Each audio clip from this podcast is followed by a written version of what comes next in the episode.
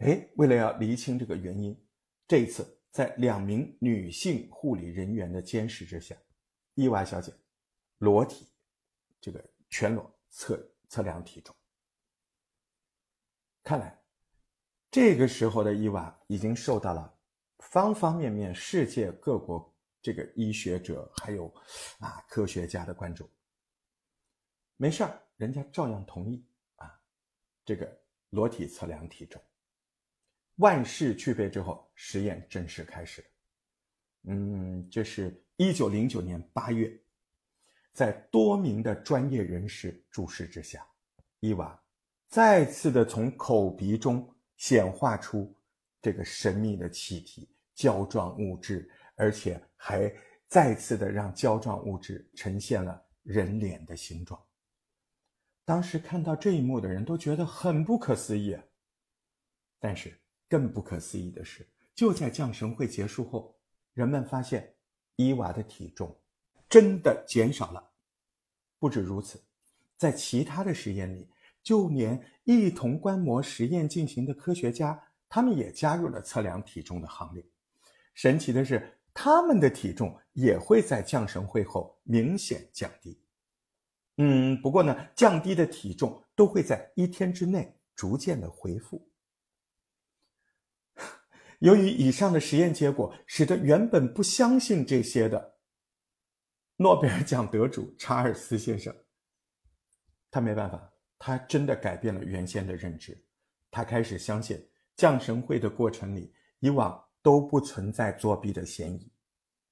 他认为有些灵媒是假的。但有些灵媒真的是有一些特殊的东西，这样的人是一群具有超感官知觉的人。超感官知觉就是俗称的第六感。我们都知道，人具有视觉、嗅觉、触觉、听觉、味觉，这是五觉，对吧？以上这五种感觉叫五感嘛。而第六感指的就是通过正常感官之外的管道接受讯息。包括直觉啦、心灵啦、嗯、感应啦，还有我们常说的千里眼呢，都是属于第六感，属于超感官。呃，我记得以前我们也录过一个节目，叫做《美国 CIA 禁止的预言》，嗯，那集我们也提到过的，就呃说是一九七零年吧，美国 CIA 秘密成立了一个计划，这个计划目的就是要研究超感官知觉。有兴趣的朋友，到时候可以在节目单里翻一下。嗯，说到刚刚啊，这个查尔斯认为这个伊娃小姐具有比普通人要敏感很多的直觉，她会通过这个直觉接收另一个世界的讯号，并且在这个过程当中啊，她会就排出这种胶状的物质。这个神秘的物质很有可能是由呃白血球、上皮细胞，嗯，或者是脂肪、唾液。等组成的，查尔斯给他命命了个名字，叫“灵魂之汁”，这个汁水的汁，就就是灵魂的液体嘛，大概这个意思啊。就是它会从灵媒的五官当中排出，它会呈现各种各样的形状，有的时候还会出现人的样子，人们会认为这就是附近游荡的灵魂。而且一般来说，这个灵魂之液体。非常的怕光，而且很快会消失。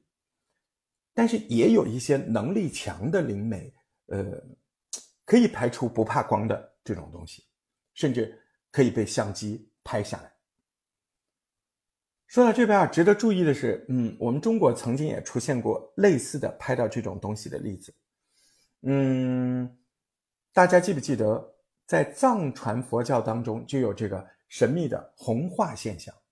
当地人相信，在得道高僧圆寂的时候，他的这个遗体就会出现跟常人不同的这个现象，而且其中这个红化现象就是道行最高的僧人才会出现的。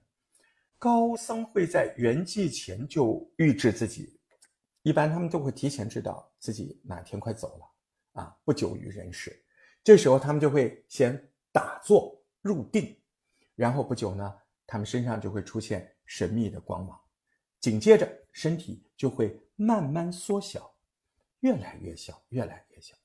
至于能够缩到多小，就要看这些高僧们的修行的程度。啊，据说这个修行越高，就缩得越小。最厉害的高僧会在缩小到最小的时候，化成一道光，啥都没了，羽化升仙。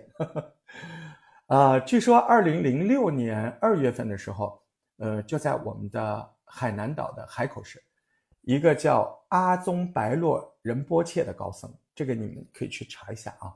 据说呢，这场啊藏密仪式当中，当着很多人啊，当众的红化而去。当时海南航空有一些朋友在现场，还用相机拍下了这个神奇的一幕。而且除了藏传佛教的红化现象之外，呃，像咱们国家这个一千八百多年的道教，他也认为人是具有灵魂的啊。道教里面叫做元神，啊，元旦的元，神灵的神，说这个人都是有元神的。根据道教的说法，人的灵魂就是元神，这个东西在哪儿呢？在眉心中间的位置。所以，许多道教的修行者终其一生，他都追求如何修炼自己的元神。所以电影里面打散他的元神，这个词儿哪来的？都是道教来。一些厉害的得道高僧啊、道人呢，甚至能够在入定之后，让自己元神离开肉体啊，元神出窍，游走在天地之间啊。这些都是传说啊，有记录啊。有的还能够让元神和神灵沟通，这不跟西方这个降神会是不是你你会觉得特别像？其实不管是西方的例子，还是咱们中国的例子，其实自古以来世界各地都有流传与神灵沟通的这种传说。啊，佛家叫做入定，啊，印度教叫什么冥想，西方世界叫通灵。因此也有人相信。嗯，既然有办法与灵界沟通，那代表什么？代表灵魂应该是存在的。而如果灵魂这个存在，我们是否有办法用科学的方式来证明它一下呢？就在这个欧洲各国流行降神会的同一时间，美国一名医生叫邓肯，他也注意到了这个现象。由于信任的这个原因啊，他没有办法到这个呃。伊娃的降神会的现场，但是呢，他有论证。他先假定，如果伊娃没有骗人，灵魂真的存在，而且他会在人死亡之后离开人体，那么是否有办法测量到灵魂的重量呢？于是，这个邓肯医生就游走在几间重症病院，到处问人家啊，你愿不愿意让他就测试一下这个灵魂实验？虽然当时拒绝的人挺多的，有的人觉得他是疯子，不过到最后呢，他仍然是募集到了六个即将死亡的患者，那么还是蛮幸运的啊！就在一九零一年，嗯，四月十号，第一个参与实验的患者他进入了生命弥留之际，受到通知的邓肯立刻将患者抬到事先打造好的大型的测量平台之上。在此之前，他就已经计算过了，直到完全断气，每小时病患大约会蒸发二十八公克的水分，因此每隔十分钟就需要重新的调整测量仪器，以便在病人咽下最后一口气的，也就是死亡的当下，能够测量到最真实的数据。到了这天晚上的九点零八分，就在邓肯最后一次调整机器的一分钟，病人咽下了最后一口气。邓肯惊讶地发现，就在那一秒钟，几乎就在差不多的时间里，机器的秤杆移动了。当时，邓肯还必须要在机器上放上两枚硬币，才能让这个秤杆重新回到水平位置。而这个两枚硬币加起来的重量。是二十一点三公克。由于人体水分蒸发是个缓慢的过程，而且邓肯观察到的重量变化是在一分钟之内发生的，所以他大胆地提出一个假设：邓肯医生认为灵魂的重量是二十一公克。值得注意的是，尽管邓肯相信自己找到了灵魂的重量，但其他的医生并不是所有医生都认同他的发现。呃，一名叫奥古斯杜的医生，他就是指出来，人在即将死亡的时候，体温会升高。他认为啊，这个过程因为突然体温升高嘛，蒸发的水分也会比以往多，所以这二十一公克，奥古斯都他不能够接受，他认为这代表不了灵魂。